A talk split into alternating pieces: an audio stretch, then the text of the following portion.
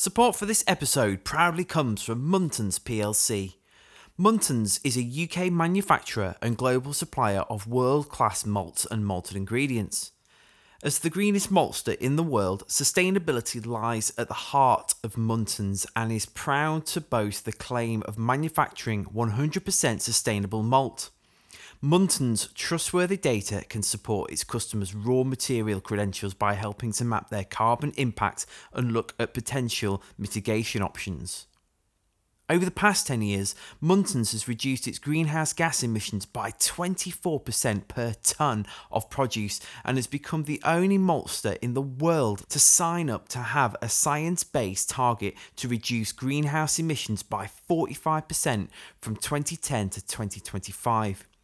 In 2020, Muntons completed the installation of a biomass plant at its Bridlington Maltings and is currently building one at the Stowmarket Maltings in Suffolk.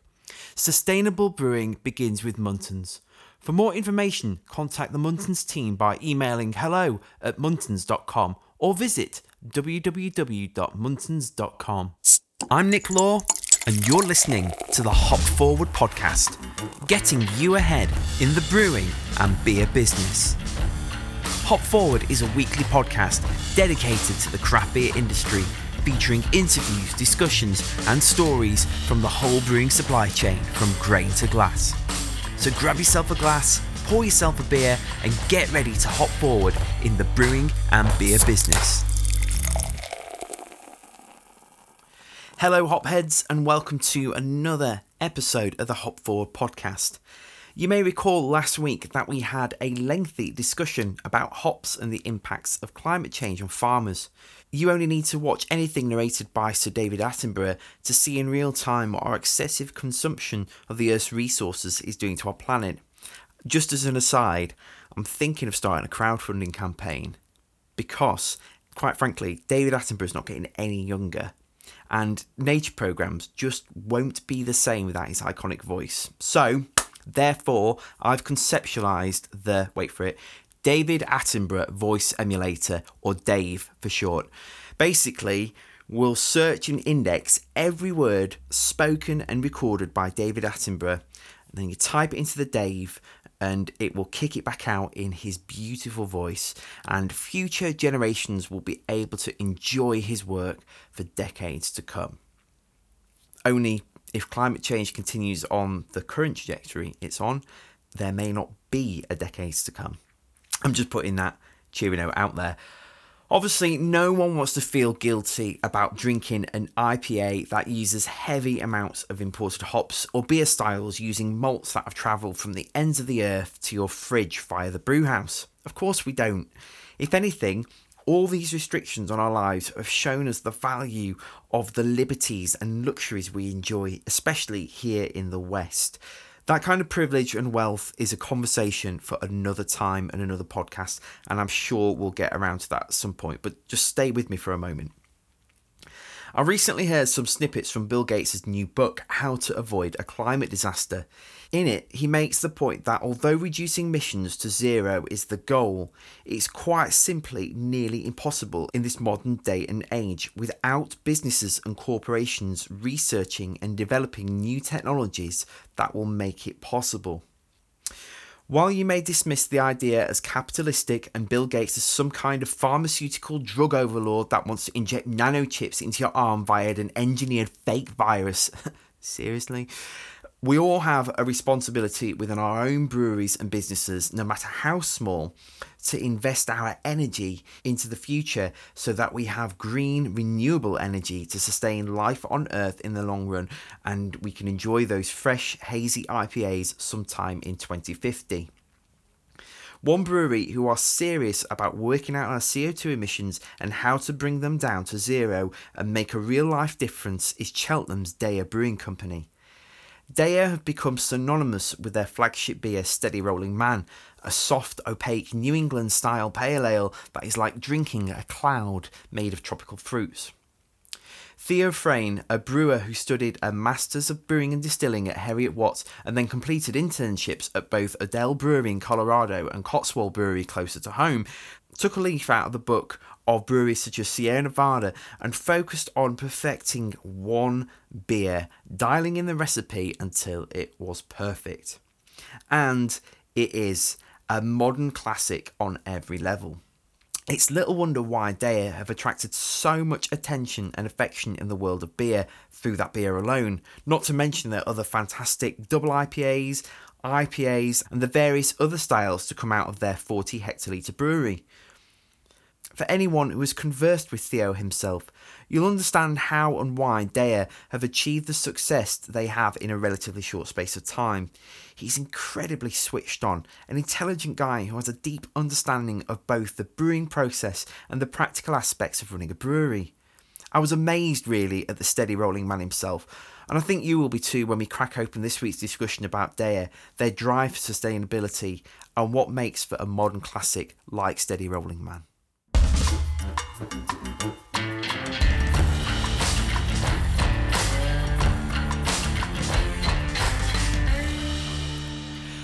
Well, it's time again for Beer of the Week with Linda Birch from Brewery Market. So, without further ado, I'm going to hand over to Linda to tell you all about a beer that you most certainly should try, especially if you like gin and chocolates. Hello, I'm Linda from Brewery Market. We're a flavour forward draft apothecary based in Twickenham. We encourage people to drink differently by engaging and inspiring the senses. Um, and by senses, we mean everything from taste and smell to emotion and thermoception. Yes, that's really a word. It means your ability to sense temperature. Something we're often asked is how we choose beer. If we're flavour forward, you know, everything tastes good because everything at the end of the day is all about your perception of the beer, with you like it. So we have a bit of a moral compass guiding us, and obviously working in um, craft beer, it's just a wonderful industry full of independent businesses. So there's loads of cool stuff going on if you really look. The brewery that we have picked uh, for this drink is uh, Brouwerij de Molen. I hope I'm pronouncing that correctly. They're based in Holland. And I have picked the rather bold Rasputin at 12.2%. It is a gin barrel aged stout. They like to refer to their their beers or their stouts as stoutish. if you like a beer, you've definitely probably already heard of this brewery. Um, based in Holland, they obviously f- famous logo is the windmill. They're based in uh, I can't remember the name of it. It's a very historical windmill. The old um, brewery's there. They have a much bigger brewery down and a beer shop, tasting room, and stuff like that just down the street. Um, but they often still do craft brews in that in that old small windmill.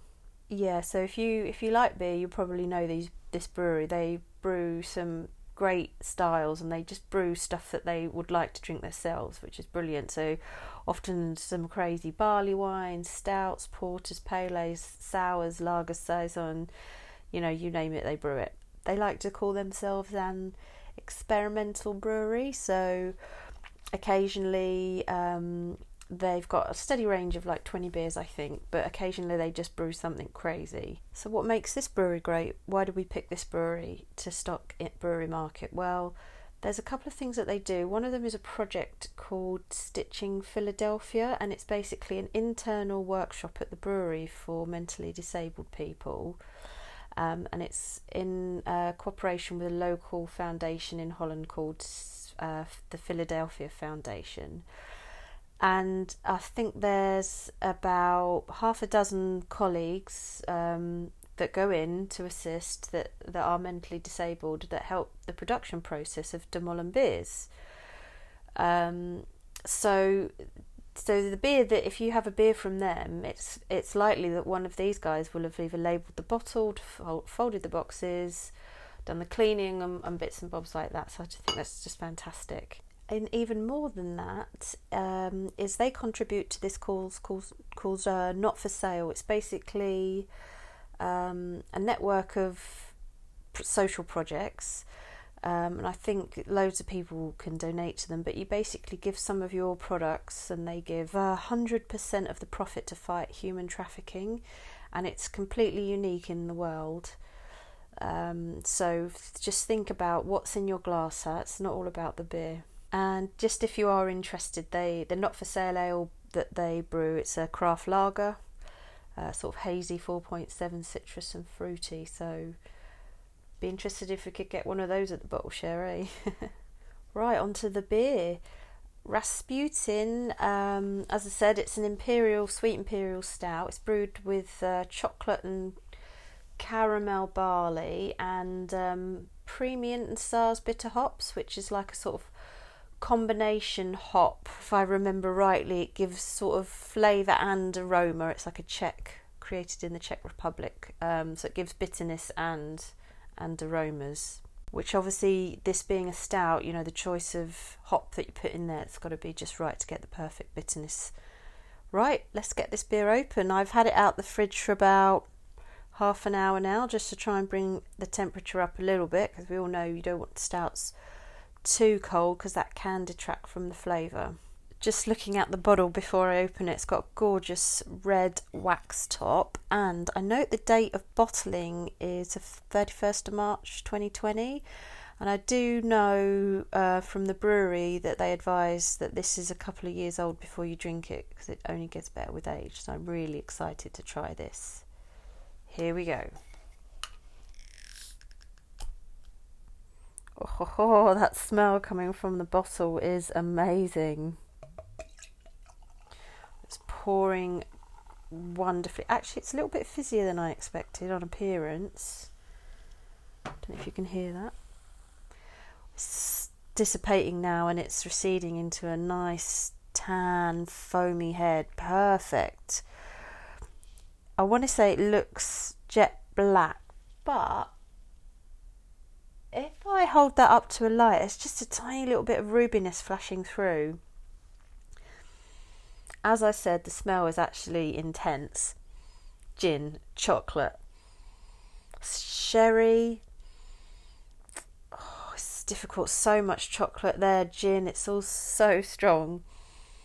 Winey cocoa, ginny beer. Oh, it's delicious. Okay, let's go in for a sip. Mmm. That's so perfectly balanced. Mm. Oh, I tell you what, it reminds me of is there's a thorn. A, you know Thornton's chocolate? There's a gin. They do this sort of Christmas pack, I think, when they get all of like you know the real alcoholic chocolates out, and there's a gin chocolate in there. It's really delicious, actually, and you can really taste the dryness of the gin afterwards as well, which is lovely. Just this sweet chocolate around the outside, the tip of the tongue. If you are a gin or a chocolate fan, you are going to love this. I'm thinking about what I want to pair it with, and quite honestly, a hot bath would be lovely or an open fire. I'm surprisingly actually getting some of the herbal notes through still from the gin, which makes me think that this might pair well with um, like salmon, may I say, like smoked salmon, something smoky um, or gravlax. I don't know if you got if you know what that is. Um, maybe sushi that could be quite good too. But if all else fails, you could actually pair this with chocolate, of course. But I was thinking a chili chocolate. If you can get something spicy with this, this is a really nice sipping, slow drinking, smooth tasting beer. There's the tiniest hint of coffee plums, very decadent and very indulgent without it being really too overwhelming. It's not cloying on the mouth or anything, it's not overly sweet, it's not too bitter, it's just perfectly balanced beer. Give it a try. Rasputin from De Molen. Drink differently. Thanks, Linda. That actually does sound amazing. As I was editing that, I was like, oh my goodness, I want to try that beer. So, if like me, you want to try that beer, head over to brewerymarket.co.uk and you can pick it up there. Right, well, all there is left to say is like receiving your malt delivery and taking out technical data sheets and scouring through it for the moisture and nitrogen content and the extract basis for your next brew. Here's all the necessary blurb. If you like the Hop Forward podcast, then follow us on all the socials at Hop Forward Beers. Subscribe to the show and leave us a review on iTunes and Spotify and all of the good podcasting platforms. And visit our website hopforward.beer to connect with us and find out how we can help you get ahead in the brewing and beer business with branding, creative media, and business consultancy for breweries, bars, bottle shops, and supply chain businesses. And finally, don't forget to thank our sponsors this week. Muntons is a UK manufacturer and global supplier of world class malts and malted ingredients. Sustainable brewing begins with Muntons. For more information on their malts and their range of malt extracts, visit muntons.com. For now, grab a beer and let's crack open today's discussion.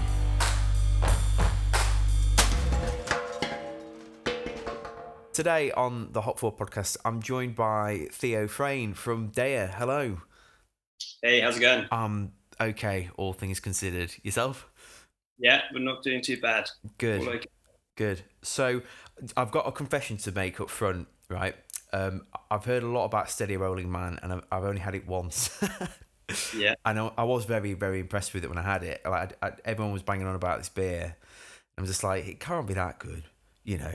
and then I tasted it. It was in, um, it, it was in that period when we came out of the first lockdown, but before I went into like lockdown version one point five, and um, I I did the logo for my friend Darren at the Industry Tap, um, and when he had his rebrand, and he had it on um, keg there, so I got a crowler of it, and um, yeah, I was I was very impressed. So. That's it. I'm glad you got to enjoy it. I did. Good beer, man. So, uh, be- uh, before we talk about that and and you know where Deya's at now, I mean, can can you give us a little bit of background about who you are? Talk about your brewing journey, and Yes. um, all that sort of stuff. Yeah, yeah. So um, I yeah I started there, uh, and some background on myself. I I went to Heriot Watt University and did a master's in brewing and distilling. Right. So that was my first real sort of foray into brewing, so to speak. Um, previously, I'd been home brewing. I guess a fairly typical sort of starting story. Um, got very, very excited by, very interested in different craft beer, um, particularly American style, sort of IPAs, pale ales, that sort of thing. Mhm. Got very, very into that. Um, pursued that from a sort of homebrew uh, angle quite intensely, and yeah, just just got really excited about it, and sort of uh, pretty quickly uh, set on that being uh, the career path that I wanted to go down. So I did Heriot Watt, um, managed to do some work experience at some other breweries, not uh, huge amounts of time, but enough to pick up a decent amount of um, uh, good knowledge. And then, so coupled with the scientific aspect of the Heriot Watt course, I felt I was in a decent position to to launch the brewery. So I did that in 2015. Right. And then in 2016, we got um, our own space in Cheltenham. So we're based in Cheltenham.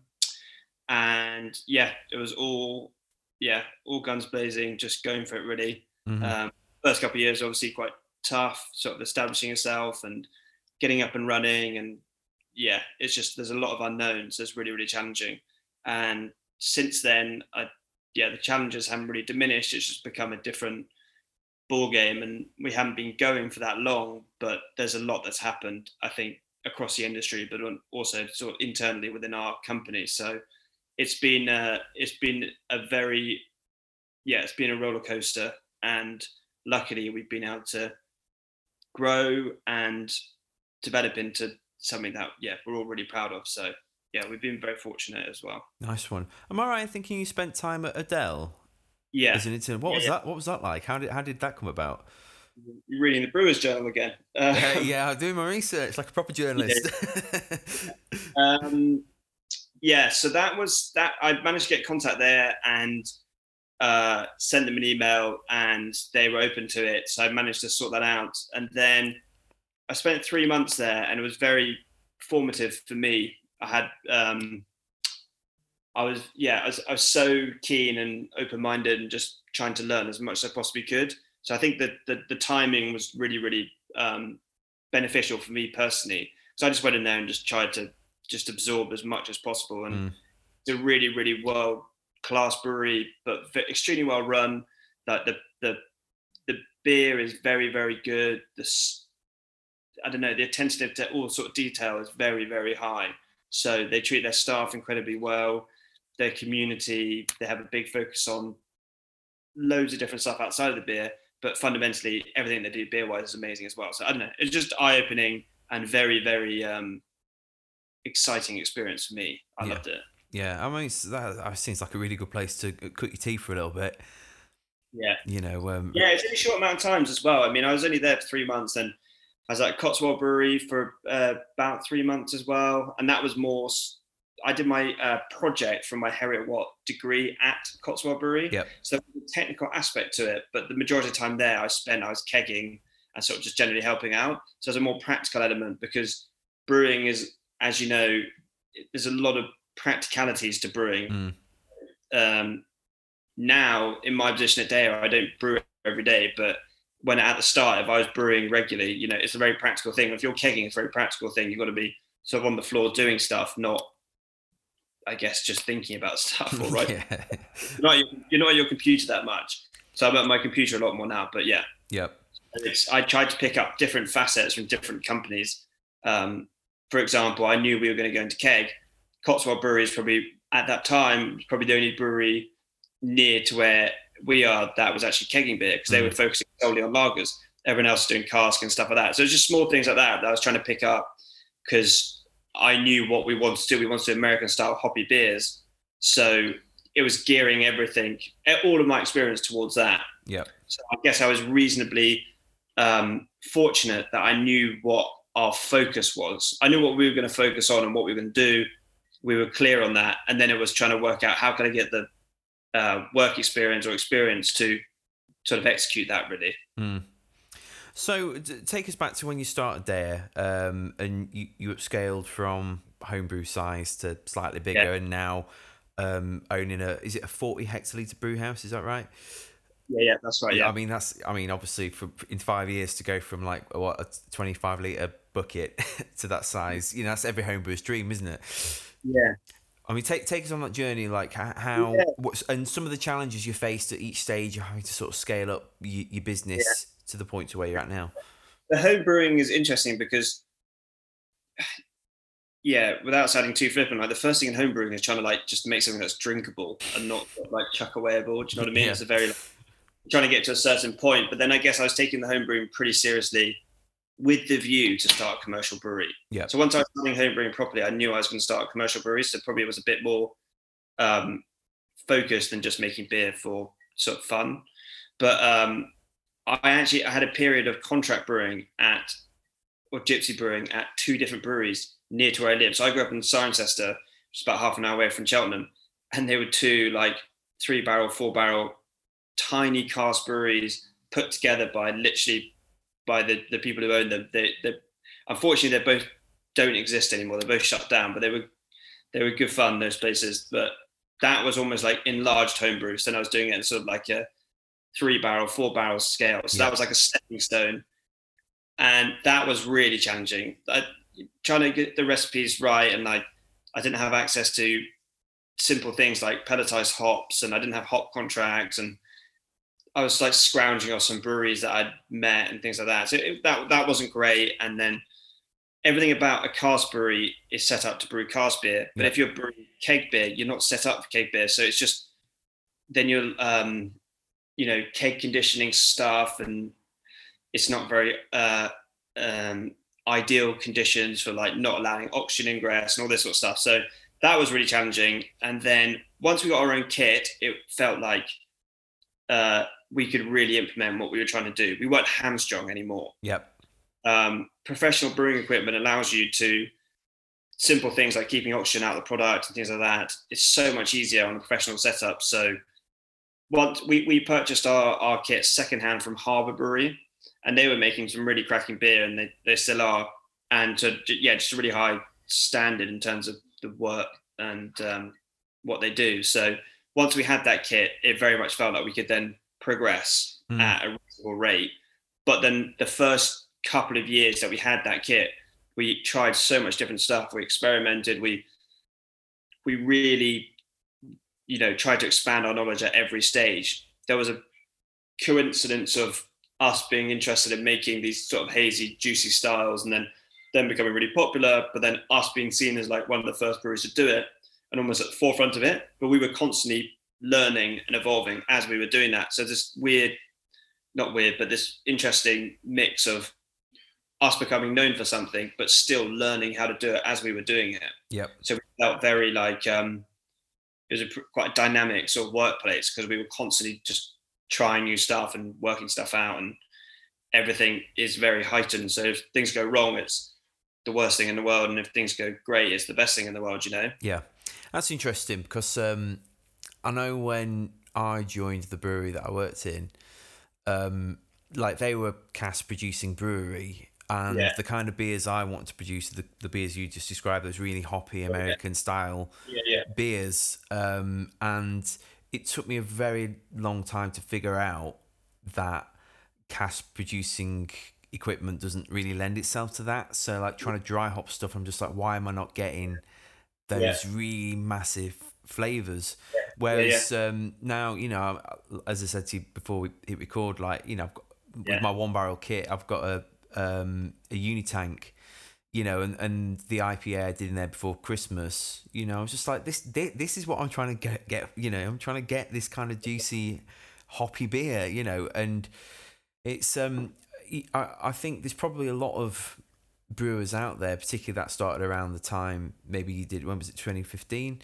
Um, and the time I did, you know, to, um, you know, that are probably realizing the same thing, you know, um, that actually to get those kind of beers and those kind of flavors, you, you need the right equipment. Which sounds obviously it sounds daft. You'd never say to a tradesperson, "Oh, you, you need you need you need a hammer for that, not a block of wood." But I think, I think it even goes further than that. I mean, I, I, I totally agree with what you've just said, and I think also in a brewery, a lot of the processes and the way things are set up are not massively efficient. Mm. So any decisions you can make to make things more efficient is going to positively affect the brewery really. I And you might be cutting off some markets, things like that. So if you commit to keg and you say we're doing this th- just just 30 liter kegs, and for us we rent kegs, for example, we really tried to take any complications out of the process and the business structure to really make sure there's just very simple decisions to make.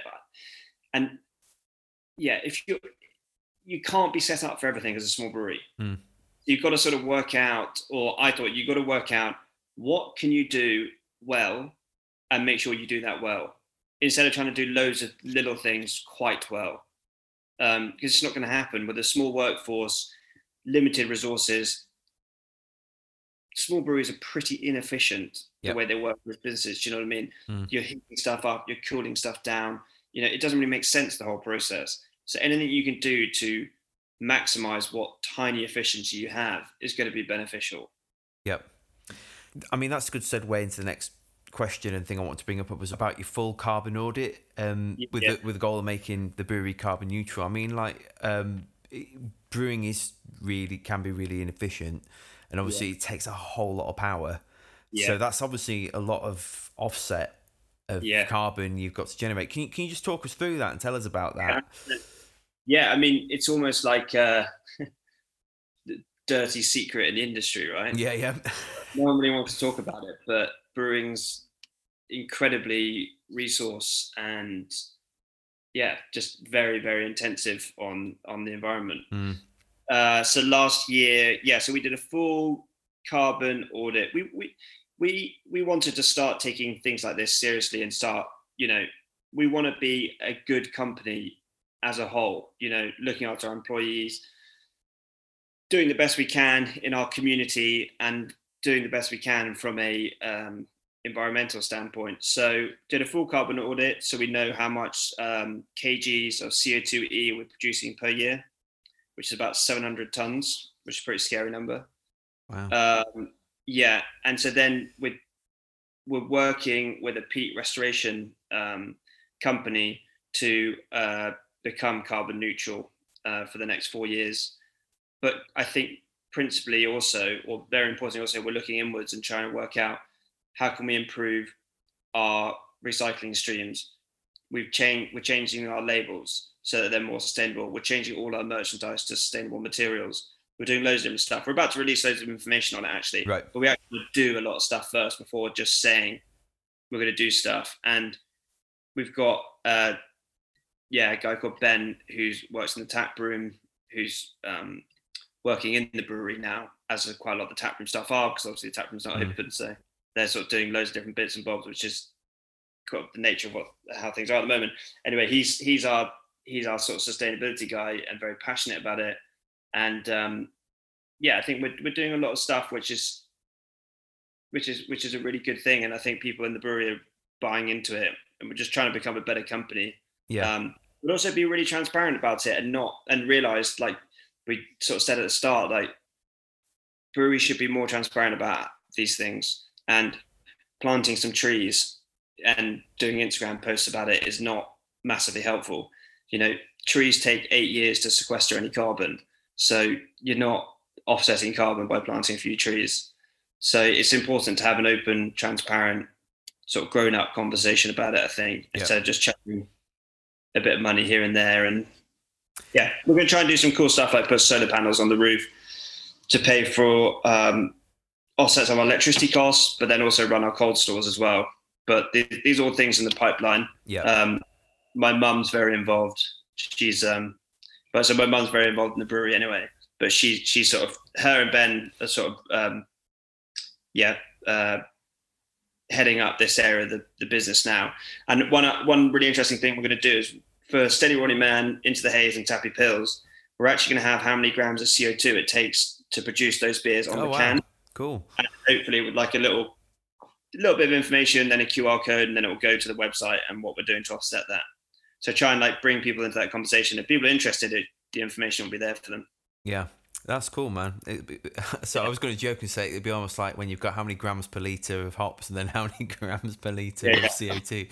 Well, Um, ironically, ironically, it's the hops which is one of the main issues because of the transport from America and likewise the malt as well. Mm, It got, it got our audit was done by Tyndall Sustainability. It's broken down into like three areas, and you'd think like the CO2, our production of CO2 and wastage of CO2 through fermentation would be massive. So we looked at CO2 recovery, but CO2 recovery is incredibly expensive. But there is a company in America doing it, but it doesn't have the right um, CE marks to be legitimately used in the UK, and they haven't really uh, they haven't really decided they're going to go for export.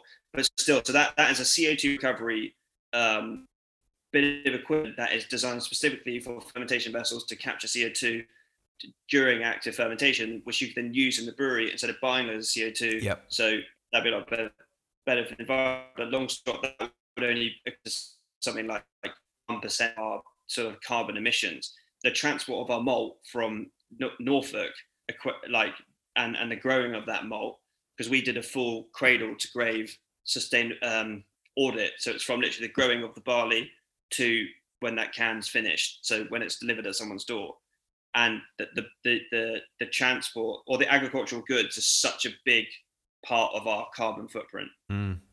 It's interesting. It's interesting to actually get the information and understand what what we're doing. We're not going to change the recipes of the beers, but what can we do to to help going forward, sort of thing. Yeah. Wow, that's that's amazing. Um, I mean, I've been thinking about. You can get lost in it a bit, and it's pretty mad. Like, Well, I mean, you, you totally can. It's insane. Um, my wife used to work. I mean, we're going back years and years and years ago for um, a charity called People and Planet, and so we're, we're Yeah. often talking about these sort of issues and how, as a household, we can be more environmentally friendly. Mm. And Mm. um, I was doing the washing up the other day, and um, I'd bought a can from a supermarket of um, quite a well-known and well-respected independent craft brewery. Yeah. And I'm aware that if you don't take the labels off the cans, they're harder to recycle. So I was like, well, I'll peel the label off. And as I went to peel the label off, what I thought was a, a matte label, this Yeah. thin plastic layer peeled off. And I was Yeah. like, there's, there's, I mean, obviously I'm aware there's like a plastic lining inside cans anyway, but I was like, Yeah, e- even the label, that looks like it's like a paper based label has a thin layer of plastic and it's just it's even something like it's so invasive Yeah, yeah. you know and um you know that it, it really do i think the the beer and hospitality industry are quite bad unfortunately for for these things and I, it, it is. But I think, like you say, if you're looking at ways of doing it within your household, it's it's everyone's becoming more aware of I don't know so many different things that hopefully will make companies and everything better places. You know, Mm. so it takes individuals to have that they're switched onto it. Yeah, totally. So, I mean, uh, you, you mentioned Steady Rolling Man there, and I, I can't do a, a, a podcast with Deya and not bring up Steady Rolling Man. Um, I mean, I, I'm, I'm not just saying this to talk to you, but I mean, and I do try a lot of different beers from different breweries, but I've, I, I, I do think it really stands out as a, a, a future modern classic. Like, how, how did that beer come into being? And, and um, because of there's, it's almost like there's a bit of a kind of cult like status around it. I mean, what, why do you think that's come about with that beer in particular? Yes, that, I mean that's a really really positive um, thing for us as a brewery. I mean it's almost known as much as us as a brand, Mm. um, which is interesting. But yeah, so it's the first beer we have made, and it was the first recipe we brewed on all the going from uh, cuckoo brewing to onto our new kit. We we probably spent four months just brewing that beer Right. on on our new kit and just really really focusing on one beer we knew we wanted american pale ale we knew pretty much we want, wanted it to taste like originally the hops were a bit different but we knew what sort of hop profile we wanted and it was a very very considered and um, yeah concerted effort just to really really nail a, a, an amazing 5% pale that it's still approachable in terms of if you give it to someone who's not necessarily massively into beer, they can still just appreciate it for being a, a, a nice hoppy pale. Mm. People who are really into beer, um, hopefully consider it just a really, a really, really solid and um, consistent pale ale as well. So I don't know, it hits a lot of marks and it's just a just a really nice, easy drinking pale ale that was hazy, soft, and very juicy for its time. Yep. But interestingly, now it it's more uh, it's more uh, in the middle, which is fine. Um, things move on in different ways. It's still what we want. to It's still so popular with us, and that's that's the most important thing. Um, that it's still very popular in the brewery and with um, with our customers who like it. You know Yep. there's always going to be newer beers that come along which are fuller and uh, juicier or sweeter or whatever, and that's absolutely fine. Yep. But as long as we're true to what that beer is, then then that's good. But these, like say, these things progress, don't they? And um, you know, it's like a, a certain brewery that you mentioned earlier that are planting trees, and their flagship beer, you know, at the time, um, Yeah. you know, it was like, wow, what's this? This is incredible, you know. Whereas now, it's it, it just seems quite a middle of the road, decent-ish kind of beer, you know, pleasant, pleasant, probably the word, a pleasant beer, you know. Um, but Things move very quickly. they really do. Um, It's it's it's interesting sometimes seeing the reviews of Steady Rolling Man where people have just got into beer, or um, I don't know, maybe haven't had yeah haven't been drinking beer for a long time or drinking different beers for a long time. They'll be like, uh, not as juicy as I was expecting, or not as full and stuff like that. And, and that's complete. Everyone's opinion on it is completely 100% valid. You know, it's completely up to them what they think of it and stuff like that. But it's just interesting because when it first when we first started making, everyone was like, "Oh, it's just you know so intense and so juicy," and now it's like it's just a you know really nice pale. And at the end of the day, that's what it should be. Just a really really well, really nice drinking. Um, yeah, hits the mark in terms of price point and sessionability and yeah, yeah. and I, I- think having the tap room here in Cheltenham and the sort of following that it gained through that of the on-site consumption and people being able to see us as a company and see the, you know, what the brand's about and drinking within the brewery. I think that helped to sort of build that momentum for it Mm. because people were talking about it in such like glowing ways. Um, that was a that you know tap room's a massive part of the business, so that I think that has something to do with why the beers have generated a lot of interest. Yeah. Do you know, t- talking to you, you, you sound like you've massively got your head screwed on. Um, I mean, what, what you were saying about um, just brewing Steady Rolling Man for months on end when you know to get used to the kit and all the rest of it. When you said that, it reminded me of Beyond the Pale, which is Ken Grossman's book from Sierra Nevada, and how um, for ages they just brewed Sierra Nevada Pale Ale just to get used Mm. to nailing that beer again and again and again. And I, I actually think at the moment, in at least in British beer, I mean, it might be the same in the USA. There's such a, a thirst and drive for all these different beers that actually a lot of brewers just kind of will jump on their kit and brew loads of different things. And Yeah. it's, it's like that phrase, isn't it? Like jack of all trades and master of none. Um, yeah, yeah, yeah. That's a really, really interesting thing because I, my personal opinion is that you need to be, like many things in life, you you need to be doing stuff regularly to become any good at it. And I know in the brewery for us, when we make a beer, even if the recipe's good and stuff like that, we'll still need a few different goes at it to be happy with it. And one-off beers are difficult to nail but then there is this big drive and actually interestingly lockdown has really perpetuated this this big drive for new stuff the whole time because Mm. for us as a web shop we have to have new beers because that's what our customers want but then we also want to be regularly brewing our core beers to make sure that we're in that groove and there's also we're trying to change tiny things to improve them and things like that as well so it's um yeah, it's a really interesting balance. I, I see in our brewery we have um, we have like a core range, but we're probably we're we're very well known, which we're known for. Obviously, we're Steady Rolling Man and Into the Haze, and we are very well known for that. But we're very well known for the one-off beers and the double IPAs, which are online, etc., etc. Do you know what I mean? There's like almost two sides of the business in a way, um, and it's a bit of a shame that we can't. Uh, yeah, we need it, it, it's it's a it's a good it's a good challenge getting the balance right between beers that we know are going to be seriously popular with one part of our consumer base, which is slightly different to another side of our consumer base, and the core beers or the regular beers lend themselves probably more to draft beer and keg and in in the pub and beers that people come back to regularly and beers that we brew regularly and they're very very good beers and then the sort of more one-off things which are a bit um yeah sort of flashier online and that Yeah. Well, it's the difference between beers you drink and beers experience, isn't it? Like you know, you, you go into a, a bar and a pub and you'll you you you'll drink a beer and it'll be a good accompaniment to your evening and all the rest of it, and you probably won't remember what it was the next day. But like, yeah, those beers experience are the, are the ones that you really sit down and analyze and take time over.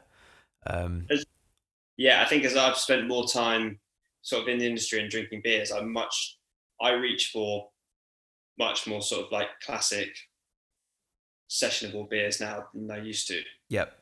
Um, I respect some of the newer breweries who are coming in and just making very, very good drinking beers, you know, Yep. just a wow factor. And there's a lot of wow beers out there. Just and um everyone can do what they want to do, you know, there's no uh, you know, if some people are making a really good name for themselves doing one style or wacky stuff, and completely fair enough. But I, yeah, I have a lot of respect for breweries just coming in and just making really, really well-made stuff that's just super drinkable, and then you know you can have a couple of pints of it in the pub. Yeah, definitely. So you touched a little bit upon the pandemic and lockdown a bit there, but um, Yeah. if you go a bit further, like what sort of um, positive and negative effects have you also seen as a result of the coronavirus pandemic? Yeah, so it's been uh, it's obviously been very very challenging. Um, uh, sort of, I'll talk internally in the brewery first of all. I mean, um, business wise, we've been okay. Um, we've been able to maintain our sort of rate of growth and production level. Sales have been fine. Um, it's been difficult on a personal level, I think, for a lot of people for a lot of different reasons. It's it's yeah, it's been a very difficult time, hasn't it? I mean, yeah, yeah, no, I don't think anyone's found it easy. Um, we're lucky that we go to work every day because obviously you can't make beer at home, so that is a positive, I guess. But then we're work colleagues. We're not like a, a, a group of mates or a family, even though we tried to be. Do you know what I mean? Mm. Like, you, it's uh, it's it's we've done the best we could in a in a difficult situation, and I think I've definitely felt responsibility to make sure everyone's um, in the best frame of mind for work, etc., etc., and to try to support people as best as possible. But um, I, it, it's a weird one because actually, from a business point of view, we've been fine. but then you've seen the sort of carnage that's happening in our industry, Mm. and it's really sad. Um, it's really shit to see uh, how much people are struggling, and I think we'll probably see the effects of that as we come out the lockdowns. Really, um, if we haven't seen it already. Yeah. So yeah, and and and the way that the industry sort of been slightly tossed aside by government, and yeah, it's not it's not an easy time. But I'm it's a bit stressful in the brewery, but I'm lucky that the business wise we're healthy, and the people within our brewery we haven't lost no one's lost their jobs, and we've been able to look after everyone. So Yeah. that's pleasing. That's good. I mean, what do you think's next for the hospitality trade and the brewing industry? I mean, how, how do you see things panning out and businesses in our industry recovering from the pandemic? I mean, I, I think it sort of depends on the, the nature of how we can open up. So if the vaccine's successful and you know we can go back to something like normality, then I'd hope that businesses that have got through this period can then pick it back up and kick on. Mm. Um, if it's loads of restrictions for a long period of time and we don't go back to normality, it's you know then there's going to need to be some serious financial support from the government if we're going to get um, if we're going to uh, retain all these great places. Um, if you think about us as a company, we wouldn't be anywhere near where we are uh, without all these different places showcasing what we do. And that's that. Yeah, it's not a good situation, but we'll see. I mean, we we, we built a whole new tap room. We haven't opened yet, which is obviously disappointing from our Yeah, perspective. yeah. hopefully we'll be able to open that soon. And um, second, and yeah, th- keeping the business alive and keeping people happy and in good spirits stuff that's obviously the most important thing. But then, you know, we we're essentially just selling beer online at the moment, and that's great for keeping us alive as a business. But you don't really have that connection with your customer, and you don't really have the sort of um, that when you're serving beers in the tap room and you see it buzzing on a Friday night and everyone loving it, and you're creating like a really amazing space for people just to come and relax and stuff like that. That that's a massive part of what we do. Yeah. And now see orders on a on a thing, which is we're extremely grateful for. We absolutely love it. Mm. But you don't have a connection with your customer at the moment. Yep. So we're a bit it's a bit all a bit removed and it was all a bit weird, but you've got to do the best you can do and you've got to stay positive and um yeah, Yeah. we'll see what happens year. I can't remember which brewer I was talking to. It wasn't too long ago, but they were they were saying that, and they were saying that um, you know there's there's nothing inspiring about packing boxes because you Yeah. pack it, the courier ships it off, and you only ever really hear about it again if the couriers like squash the box and all the cans are crushed, which invariably Yeah. they do. And they were saying, whereas with the, you know with the tap room, yeah, you, you you have that connection. You get to look in the white of someone's eyes and and see whether they're enjoying it, and they'll tell you and all the rest of it. And Yeah. it's um And have to chat to them and get real feedback and yeah, absolutely. I mean, how how as a brewery you're managing to pick up new customers then? Now everything's digital and online. Have you got any strategies in place to kind of grow your business that way? Because, like I said before, you know, if you go to a bar and, and you, you know tap takeovers and you know you're Yeah. showcasing your beers there, obviously you've got um, bartenders and bar owners and bottle shop owners that are getting Yeah. excited about your beers and they'll they'll they'll passionately reiterate the story of the beers and the brewery. Whereas when it's online, it's all just it, because the nature of scrolling. You know, it's also Yeah. very fast, and you've got to make such a quick impact on people. yeah. Like how how are you sort of navigating that to try and win and gain new customers? Yes, I think uh, when we when we moved to the new site, which is basically last year, this time last year, we had a lot of unfulfilled demand really online. So increasing our capacity, we we would then be able to sort of supply the demand that was there. So we, as we grew, we we were growing into demand. So I would say that was that was a that was a massive thing. So we could sort of pick up those orders quite quickly. I think from there, I mean, we just try and do things. Uh, we we use social media a lot, obviously. Uh, we use Instagram. But we try and just be really clear in the way we uh, put things across. So I do the Instagram, for example, and I'm just trying to be very transparent about the beers, what it's about, and try and make it a bit lighthearted and a bit fun as well. So it's not just too much droning on about beer. Mm. And I think that helps. That works for our brand. Everything work, you know, different brands work differently on different in different ways or potentially different mediums as well. Um, I will try and do some stuff like this, podcasts or ways of putting the beers out, um, interviews, um, that sort of thing. And yeah, just try and put out beers that I think people are going to be interested in and try and put them forward in a way that I think will uh, be appealing to people. And from there, there's hopefully going to be a groundswell of people enjoying the beers and then recommending it to friends and online um, Untappd and Mm. uh, the craft beer forum and all that sort of stuff obviously helps a lot. So Yeah. So on on top of COVID, as if that wasn't bad enough, um, you know, the industry faces reforms to uh, small breweries relief. I mean, how, how do you think if those reforms pass into law, how, how do you think that'll change the industry, and, and what's your position on that? yeah, so that's um, it's a bit of a kick in the teeth. That really, I mean, if you're a business, a brewery that's uh, decided to stay at four thousand or five thousand hectolitres a year, which was the cutoff point for the higher duty rate, and made that as a conscious decision for your business, you're you've basically been shafted by the government in that regard, and it basically makes people either grow or stay very small. So it's disappointing. Yeah. Uh, it's not helpful. I don't think How will it affect Deya? it won't really affect us, to be honest. Right. Okay. We're already past that volume. Right. So what what's just out of interest? What what sort of volumes do you do? We, Typically. we did about seven thousand hectolitres packaged this year. Right. Okay.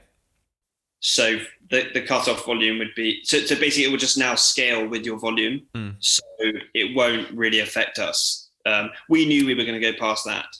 Yeah. But I I know breweries who have set themselves up to be on that level Yeah. of the thousand, which makes a lot of sense business wise. Mm. I think it's it's a um, another interesting thing, like we were sort of saying, the elephant in the room in terms of the the the how bad brewing is for the environment is this obsession with growth from so many different um, aspects into it. And I think the best some of the best things about this um, all these new breweries starting is that there's so much variety, there's so much interesting stuff going on, and there's so many small breweries, which is key. If everyone has to grow, grow, grow, grow, grow, and ambition is sort of erroneously linked with growth, then it doesn't actually.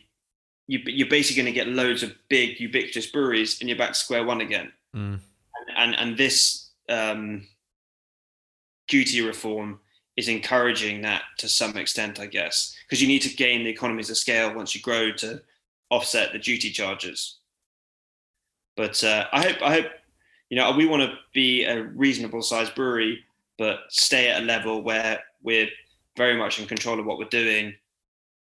We're creating a great, a really good business, but then also being true to what why we started the company as well. Yeah, that whole you're right about that whole session with growth. I was talking to um, Jimmy from um, Unity in Southampton, who pretty much Yeah. said the same thing, and uh, you know we, Yeah. we were in agreement how it's such a capitalistic mindset, Mm. and um, why why we all have to aspire to be the next X, Y, and Z and be huge, and um, you know brewing's it's hard to make a living out of, um, you know, and but for some people like like well like myself you know with my one barrel brewery like I, you know Yeah. I, I kind of i went i had to work through all that kind of like i want to grow i want to be like magic rock but bigger you know whatever and um actually now i've kind of faced all those demons of um I mean, my wife would say to me a lot, and I don't know if you've ever seen the film Cool Runnings.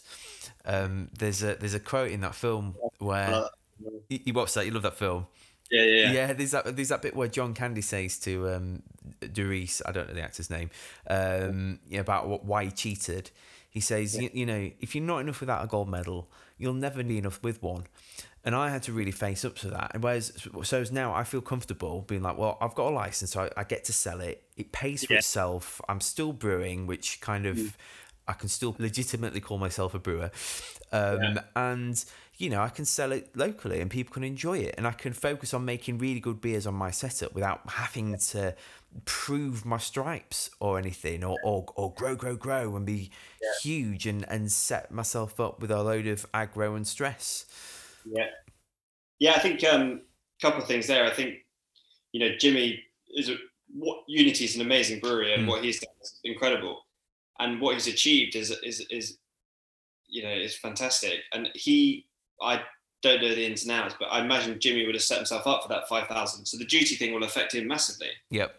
Um, but I find also in um, brewers, like you listen to podcasts or journals, and like everyone's like, oh, they're so ambitious because they're growing the whole time. It's like actually growing the whole time sometimes is a lot less ambitious in some ways because you're just, you know, these breweries that grow, they just focus on a couple of beers, banging them out the whole time. They're not actually really challenging themselves. They're not actually really pushing what they're doing Mm. um, sometimes they're just taking the easier route, which is to grow and grow and grow, and then a financial decision is made for them to an extent when someone offers them a lot of money. It's not, um, it's not ambitious, I don't think, to do that Yep. necessarily. Um, I mean, Brewdog's obviously a completely different story. yeah. Definitely ambitious. Um, but yeah, I don't know if I've said that particularly well, but I guess what I'm saying is there's a uh, there's yeah there's it's probably more an American thing because you know what Americans like. Yep. Bigger, uh, better, faster. Bigger- yeah, exactly. Best best everything. Yeah. Yeah, but there there is a bit of a an obsession with yeah that sort of growth. But yeah, we, I mean we're not shy of um, wanting to be a decent sized brewery at the same time. Yeah. but we don't want to snowball to where it turns ugly. I mean, it just starts getting a bit ugly when you get too big. Mm. I think you, I think you've got to do what's right for you in your business, and as a, as a business owner, what's right for you and your lifestyle. You know, um, you know, some people as business owners, I have a higher capacity in if they have a relationship with a, a spouse, whatever. You know that that dynamic. Ha- some people have more capacity and more kind of um, interdependence, and, and some people are really dependent on one another and, and, and need that a lot more sort of connection time and so on. And and if you're in that kind of uh, this is just one sort of life facet, you know. If you're in that kind of relationship and you've got a family and all the rest of it, you know, it, it can be it can be really tough because um, you know I, I know plenty of people where their marriages are broken down because somebody basically started a brewery, and you know that relationship was just it, it, the relationship between the, the couple and the, the brewery was just so intense that it just you know and, and that's really tragic and really sad actually. You can sort- you can completely lose yourself in it, and then it's the only thing you focus on, the only thing you think about, the only thing you talk about. Mm. It's not a very balanced way of going about things. I mean, there's probably not that many brewery owners who say they're happy as well. You Yeah. know, with their stuff like that. Yeah. So it's, well, you've got to try and find the right balances and everything. Yeah. Yeah, it's a little bit like have you, have you ever seen um, Walk the Line, which is the film about Johnny Cash? I think so. I can't remember with Joaquin Phoenix, isn't it? Yeah, that's it. Yeah, there's this scene where he's um, putting up some pictures of his band in his outhouse, and his his his first wife comes down, and um, she just proper loses her shit, you know. And it's just like, um, you know, it's um, yeah, it's my, it's my band. We're going on tour. She's like, "It's- you're always going on tour. You always do this, you know. And it's just like it's that moment where she's like, I've had enough. I don't want to hear about the tour. When you're Yeah. here, you're here. You're not, Yeah, yeah. you know. And then you know it all just kind of goes wrong. And an interesting thing because then you like there's there's so many uh, career choices or certain choices where you're basically gonna then neglect other aspects of your life. mm, So you probably you know if you read loads of business books, it would say like forget about your or like really like gnarly American business books, whatever. Like, Grant Cardone and all that. yeah, yeah. Forget about your friends. Forget about your family. You need to just focus on this and this only, and and that's fine. But you know, if you want longevity or whatever, you've got to find a, a decent balance between everything. Yeah, yeah. I use a lot of film analogies, and it's a bit like um, Scarface, you know, with Al Pacino, where he first goes to um, the states from Cuba, and he meets I, th- I don't know his name, Fat Tony, or whatever, and he's kind of like um, you know. these guys I want to go to the top, they don't last. You want to last in this business, you lie low. You know, you grow slow, and um, you know that I think that analogy is so so fitting uh, when it comes to um, any any business really, but you know, particularly in the world of beer. Um, Yeah, yeah. ju- ju- just as we round up, um, I'd I'd love to know who, who who you think some of the breweries are that people should be watching out for at the moment. What what breweries have been particularly inspiring you? Um, I I personally think the the the standard and array of breweries have now is is remarkable in a lot of ways. It's fantastic.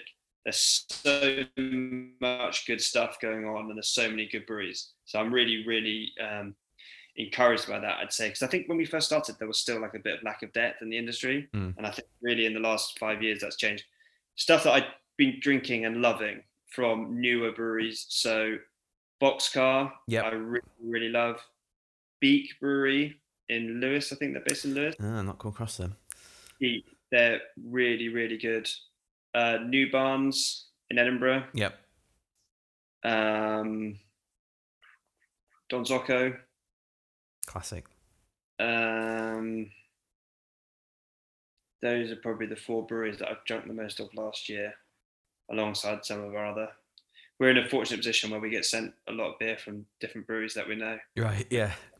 Yeah. Thanks for being on the podcast. Um, I'm sure a lot of our UK listeners, at least, um, know where to find you. But for anyone that's like, "Oh, they sound interesting," like, how can they find out more about you and pick up some of your beers?